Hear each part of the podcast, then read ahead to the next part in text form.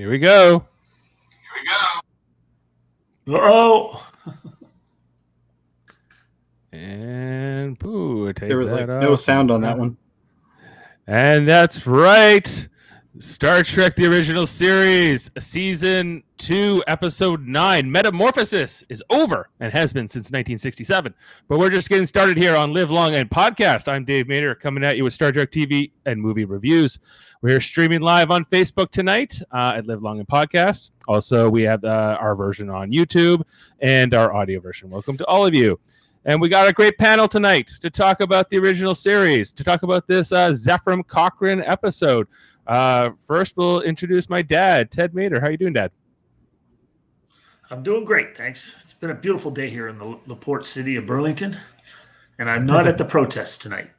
No, that's happening just minutes, a few steps away from where I'm sitting right now. That's right. We saw it on TV. It's kind of funny that who's crazy enough to be a protest like that, and we found it was in Burlington. Yeah, I saw our MP was right there. Right in our backyard. Right in my backyard, literally. Yeah. And Jody, yes. Jody Simpson, joining us. What are they protesting? It's a solidarity march. Black Lives Matter.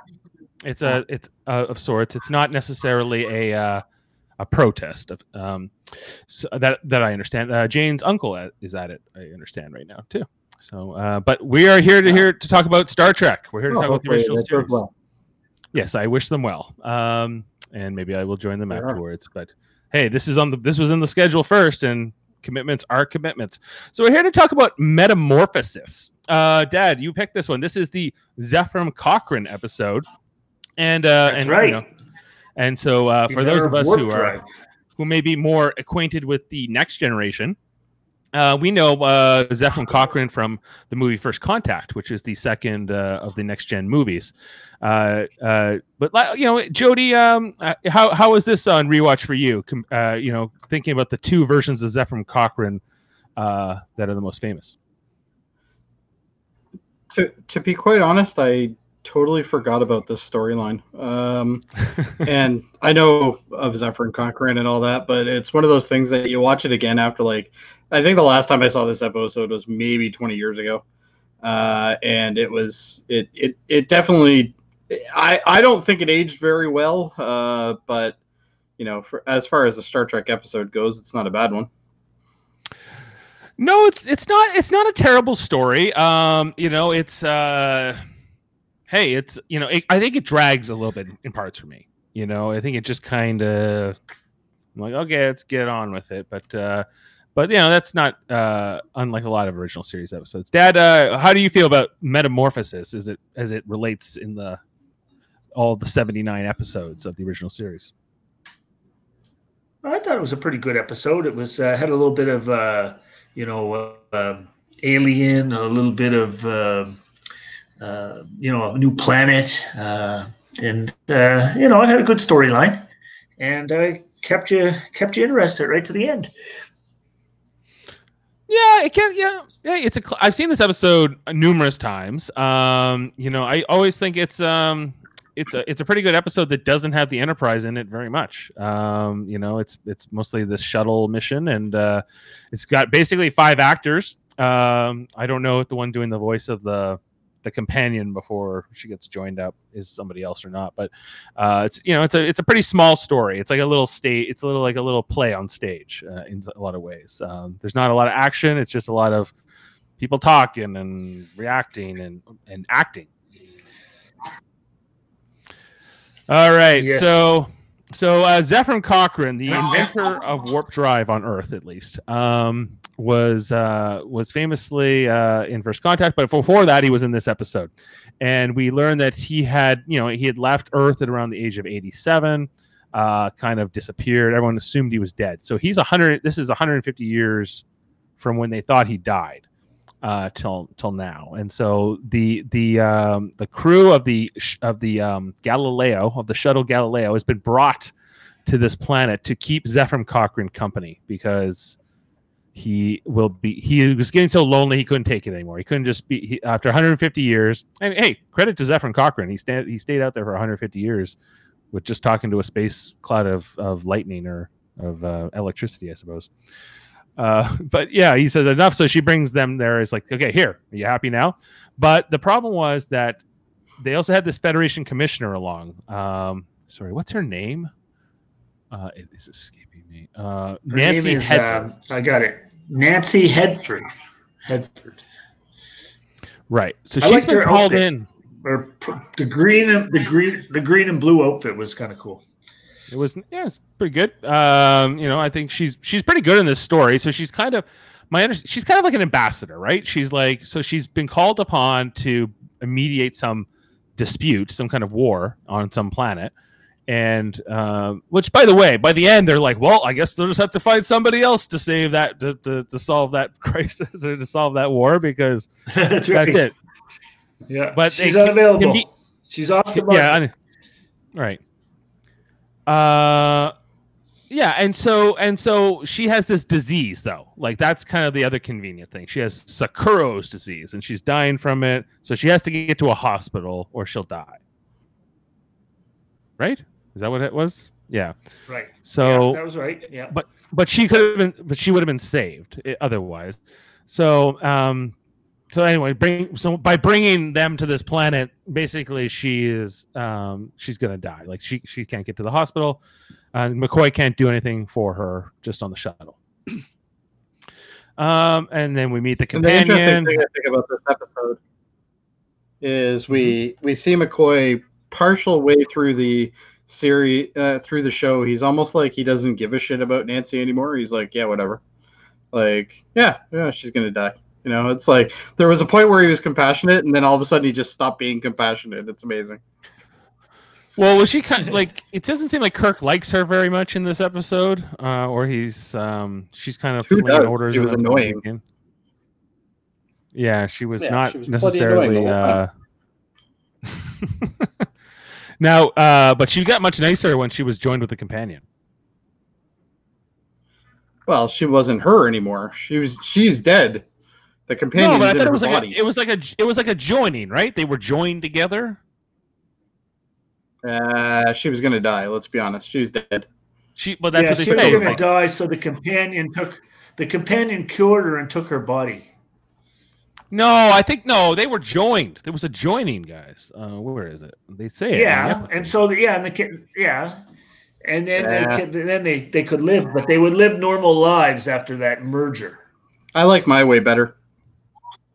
See? It's Stand it. She's not sick at all. We understand. It's her. Well, see, it says we understand. We. Huh? Don't you understand? It's a companion. Huh?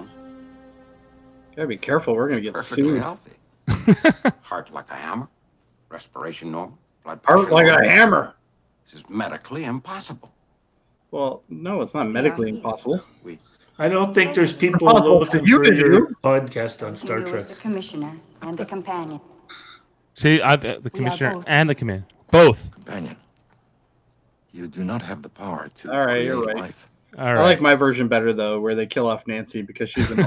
Well, that's fan fiction, Jody. That won't count. I like her dress. Hey, it's a nice dress. That's the big note. Hey, the dress is nice, you know. Like, maybe mom, you should get mom a dress like that. Nancy's wearing a nice dress. Yeah, it's a nice. It's kind of more of an outfit. 1968. Because she's standing there. 1968 styles. So it's kind of a dress with pants, right? Yeah, pantsuit. It's a pantsuit. I don't think that's what a pantsuit is. But okay. It's like a pantsuit. That's what that's called. Yeah. Yes, so just a fun little it's a leisure suit. fun little fact about this episode. The Leafs haven't won the Stanley Cup since this episode aired. Just so you know. So I think that knows. Is that true? Yes. Oh, so the last time the Leafs won was in April of 1967, and this aired in November of 1967. Yeah, so that's factually true. But I'll tell you one thing, the Leafs were defending champions when this aired. This is also true. Anyway. Yeah. Yeah, like, I don't know. This isn't about hockey. No, it's fine. Like, I just don't like. Do you know what? Like, I don't know how much there is to say about this episode, really, because it's a lot of. It's... The story is pretty simple. Like, they find Zefram Cochrane. He's been kept alive for 150 years by a space cloud called the Companion. The Companion is in love with him. Zefram Cochrane doesn't know this or hasn't accepted this or something. And then, meanwhile, Nancy's dying, by the way. She can't leave. The Companion say, no, you can't leave, and neither can he. Because Zefram Cochrane seems like he wants to go, too. He's like, and yeah. Nobody cares, which is interesting. Right. Can you put up a close-up of Nancy Hedford? Can you put up a close-up of Nancy Hedford? Like you did, like you have on... Sure. Where is it? Nancy Hedford. Let's see. Lots of guys. There's a Companion. Oh, yeah, just like what you see for Kirk right there. I want to see Nancy Hedford. I'm looking for her. She's sick in bed for a lot of this episode. Here she is. She's barely in the damn episode. There. Back? Yeah, you had it. I had it, yeah. She was on screen for a second. Come on. Show us. Show us.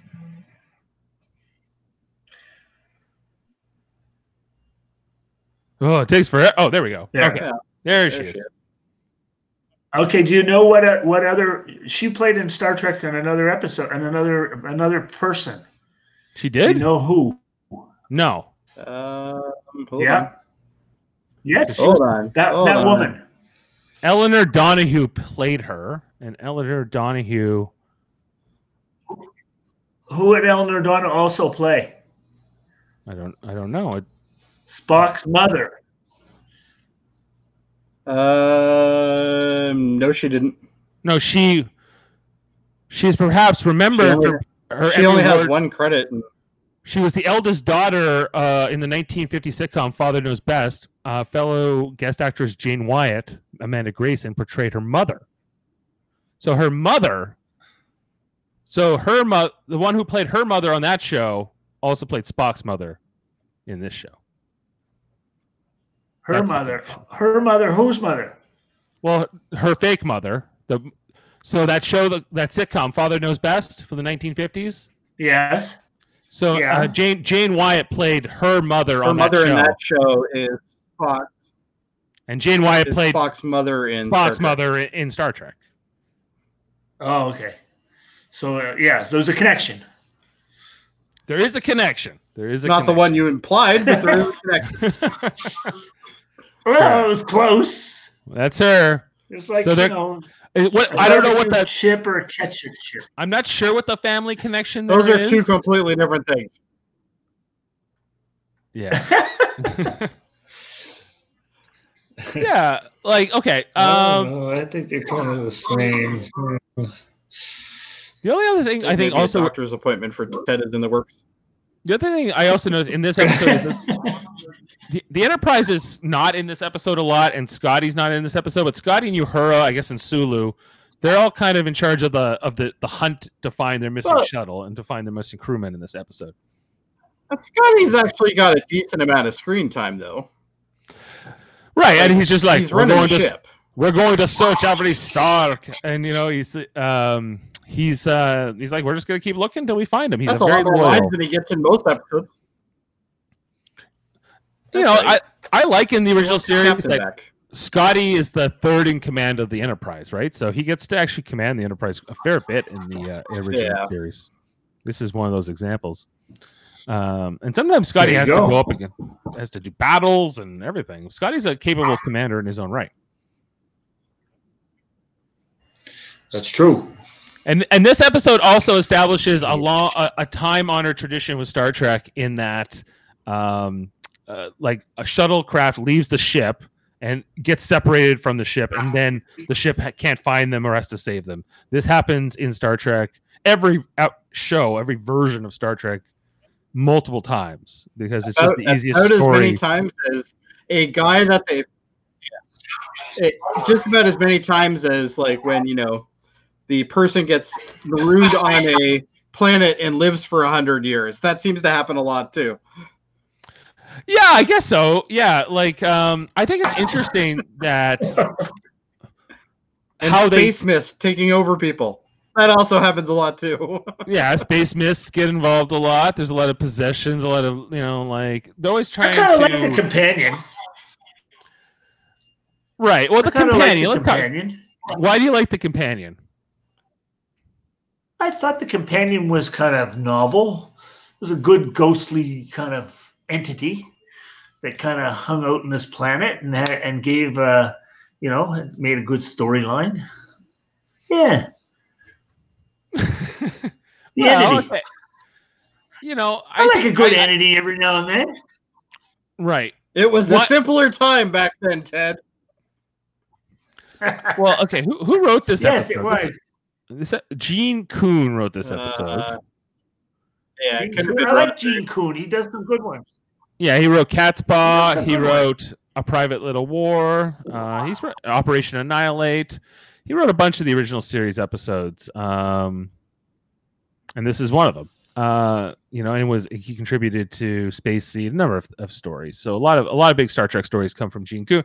But this story, I think it's interesting that he chose. Okay, like you don't have to make the character in this story Zefram Cochrane, the inventor of warp drive.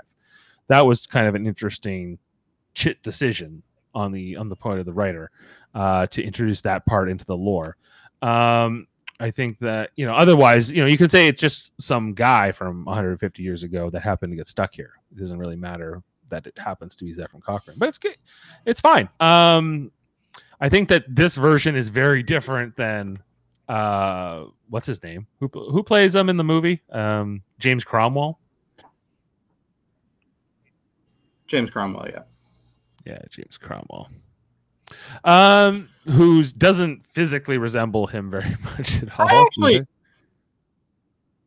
well, yeah, but how are they going to do that, right? Like, I'm on the fence of I don't really care that, you know, they're two different actors, and I can foresee Cochrane being this guy like with both actors later on in life. So, like, to me, this isn't that big of a deal.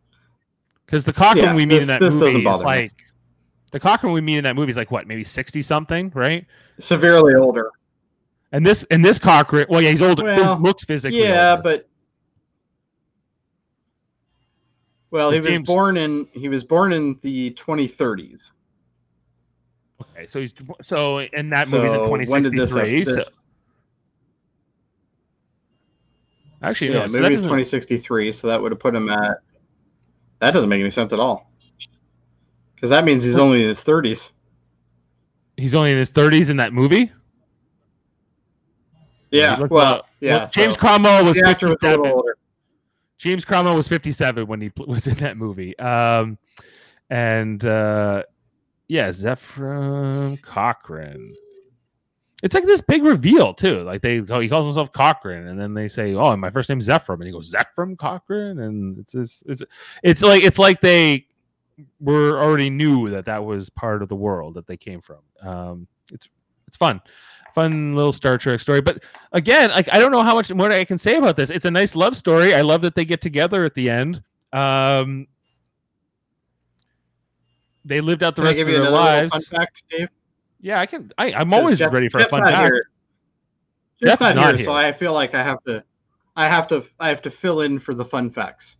You do. So another fun fact here is, out of all the Star Trek series that are around, the only one that hasn't referenced Zefram Cochrane at all is Deep Space Nine.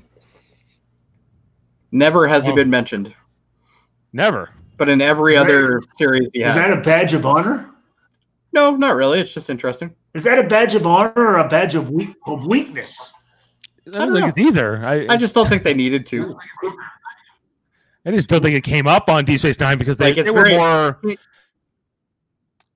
like Deep Space Nine's far from the Federation. So Zefram Cochrane's more of an Earth figure. Yeah, he's not so important to the Bajorans.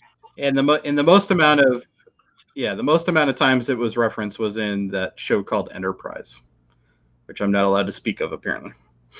Hey, you know what? Enterprise gets a little bit too much of a hard time. I know if Kevin was here, he'd say, no, it's terrible and it doesn't exist. But you know what? Enterprise is... Some of it is terrible, for sure. Some of it, but some of it's okay. So it's kind of, it's a mix. It fills in some nice holes, that's for sure. Mm-hmm. Yeah. Dad, did you watch First Contact in preparation for this podcast? First Contact? No. No? I did not. No, yeah, I did not watch First Contact. Too many irons in the fire? It was. Yeah, that's about it, yeah. You're slacking. But I will make an attempt to watch that. I'll make an attempt to watch that, but no, my youngest son's slacking, Mr. Jeff. Well, you're doing better than him. You showed up. You're awake and you showed up. Yes, I showed up. Yes, I'm awake. I showed up and... You're already two against them. That's exactly. Yeah. Jeff was going to come here today too. He was going to be in second chair. I have now a second chair. He was supposed to be in studio. He was supposed to be in studio with me. I know. It was going to be a whole thing, but now he's not in studio. Well, at least the reason, because he's not with you, the Hudson's Bay blanket in your background gets nice features. If he was there, we wouldn't see it. The fact that he has a bed in his studio is impressive enough. I think it's a thinking casting bed right there. Oh, it's a casting bed. That's like it's how he gets his audience. Well, you know, it's a. You want to make a movie, baby? We can make a movie. All right. Well, yeah, like with the companion. The man must continue. That's how boring this episode is. Like, we're talking about all this crap. This episode is kind of boring. It really is not. It is pretty boring. I literally was watching this episode. I went to the kitchen. I got stuff. I got a drink. I helped. I think whatever. I cleaned something up. I didn't miss a beat. Like, I didn't miss. I was like, oh, I don't know. I can't follow what's going on in this episode. It's a kind of a slow story. And even when they finally kind of save the day. And they get in touch with the Enterprise. Like, and Scotty's like, okay, we're on our way. We'll be there in 57 minutes. I'm like, 57 minutes? Are we not done yet? Like, what's going on? He's like, no, we need an hour. And Kirk's like, I don't know. This is one of those episodes that I kept hovering over the bar at the bottom that tells me how much time is left. Yeah. I kept going, is it done yet? Oh, shit. Is it done yet? Oh, shit. It wasn't a bad episode. It's just boring. Like you could tell this story in 30 minutes. Yeah, easily. Well, you know, not every episode has got Kirk shooting Klingons or something. But it's called Star Trek. There was no trekking. There's all corners of the galaxy. And there's all kinds of aliens. This is an alien, like a little bit on the same. These are swath some people as like a guy like Sargon, the companion and Sargon could get together and have a great conversation. Sargon, to feel again. This episode needed maybe that would have been a match made in heaven. Maybe that's what they needed to do with the original series. You put a Gorn in there, you're good to go. Well, I guess the only I could say I do like the part in the episode where McCoy says, "Hey Kirk, maybe instead of like just saying you're gonna blow things up all the time or shoot whatever you don't like, how about you actually try being a diplomat for once?" Or he says, "You know, you're so used to being a soldier. How would you actually be a Starfleet? The other part of being a Starfleet captain, which is actually like trying to talk through problems." That was pretty good. I like that. And Kirk's like, "Fine." Yeah. Because by the end of the episode, Kirk doesn't care about the war on whatever planet that we never see or know if it's involved. He's like, well, what about the war? And he's like, they could find another woman for that. It's like, why is it another woman? Why can only women solve these problems? I don't understand. I don't think it was a woman, was it? I think it was just a person. That's what he says. He says in the line, I guess I'll have to find another woman. Now, I don't know if he just meant like interchangeably on the term, or if he was like, no, this commissioner peacekeeper person needs to be a woman. Couldn't tell you. Okay. So do you want to? Yeah, actually, it is. So Dr. McCoy goes, Jim, what about the war on Epsilon Karnas 3? And Kirk says, well, I'm sure the Federation can find another woman somewhere who could stop the war. That's exactly the quote. He's sure of it? I just looked it up. He's sure of it? Yeah, it actually said, yeah, I'm sure the Federation can find another woman somewhere. And they actually have somewhere in, like, bold, who will stop the war. That's all it says. And then it says, Jim, McCoy, and Spock depart. There you go. And that was the episode. There you go. It was. All right. All right, let's get the... There was actually a good quote in this episode, though. Hold on. 1 second. I like this one, though. So Kirk and Zefram Cochrane are talking, and he goes, so you want to leave here? And Zefram Cochrane goes, believe me, Captain, immortality consists largely of boredom. I like that line. That's a good line. Well, I guess so. That's what they... Like, this might be the fastest episode we've ever done. This is what they tell us in all these works of fiction, that like nobody wants eternity. Nobody wants to live forever. I don't know that. Maybe I would want to live forever. Nobody's ever got the chance. So we always assume that you wouldn't want that because obviously... Donald Trump would like to live forever. Donald Trump would. But it just, yeah, that's just what came to mind. Okay, hey, let's get a rating of this episode. Jody, what do you want to give this? It wasn't a bad episode. That's the problem. It's not like it's a terrible episode. It's just boring. I'm gonna put it around let's do. You know what? It's right up there with it's right up there with Mud's Women for me. But not as bad. So I'm gonna go with 4.5 for this. 4.5. Okay. But it's not a bad episode. It's not a bad episode, so I guess the rating kind of sucks for me, but yeah, it has a 7.4 on IMDb this episode. So this is actually considered to be pretty good. Why? This is a good one. Okay, well then we're fucked. It's a decent story. I just think that it doesn't really work so well on a rewatch basis because I know the story, and I know what's going to happen. So. Yeah. As a rewatch, I don't think it holds up. Well, I went in not really remembering the story. So as I was getting into the story, I'm like, oh, yeah, okay, now I remember this. And then, it's just, I don't know. It was just boring. Like, it wasn't, to me, Star Trek needs to have some action in it. It's got to have some suspense in it. It's got to have all these things. And there was nothing there. It was literally like cut and dry episode for me. I'm going to give it a 6.5, I think, just on the basis of like it had Zefram Cochrane in it, so I like that tie-in, and I think it's a decent enough episode, except for kind of the weird ending of it all. And Dad, do you have a rating? It is a weird ending. Yeah, I do. I think I'm going to give it a 7.1. I think it's right up there, a little less than Mud's Women, but I give it a 7.1. All right. So that gives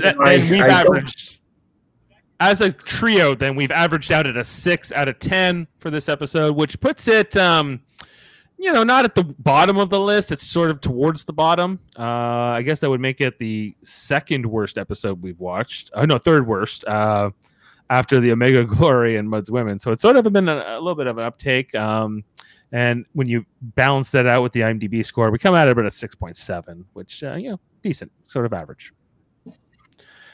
Okay. All right. It's still no Omega Glory, that's for sure. It's no Omega Glory. So, Dad, what is the episode we will watch next here on the original series? Well, you're going to have double homework next week. We're going to Talos IV. Oh, no. What happened to Talos IV? So you're talking about the two-part episode, which is called... What is that called? The Menagerie. The Menagerie. That's right. Okay, so we're doing Menagerie Part 1 and 2, right? We're not splitting that up? Yes, let's do both. Let's do double duty. Double duty next week. All right. The Menagerie give Jody a chance to check that timer on the bottom and say, geez, I got another whole episode to watch. All right. Well, Wednesday next week.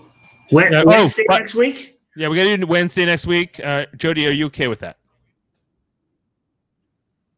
It should be. Okay, good. Okay. So we're where we will be covering the Menagerie Part 1 and 2. as well. And I just want to say that this episode was aired before the Leafs won a Stanley Cup. So I just their last Stanley Cup. Say that this, that's true. Yes. About five months before. There's the odd thing I say, Jody, that's true. Not a lot, but the odd thing. Well, this Menagerie episode won a Hugo Award for Best Dramatic Presentation, so I'm looking forward to it. All right. Hey, the Menagerie. I really like the Menagerie. I think it really works well. It's a great. It's one of the only two-part episodes in the original series, if not the only one I can think of. So I'm looking forward to doing that. Did the same director do both parts? I think so. Yeah. Jody. No, two different directors. Part one was done by Mark Daniels, and part two was done by Robert Butler. Yeah. It was written by Gene Roddenberry, though. Well, they probably shot them. No, I think Robert Butler directed The Cage, which they use a bunch of footage from The Cage, which is the original pilot from Star Trek. So I think that's what it is. Okay. Why we see there's two directors there.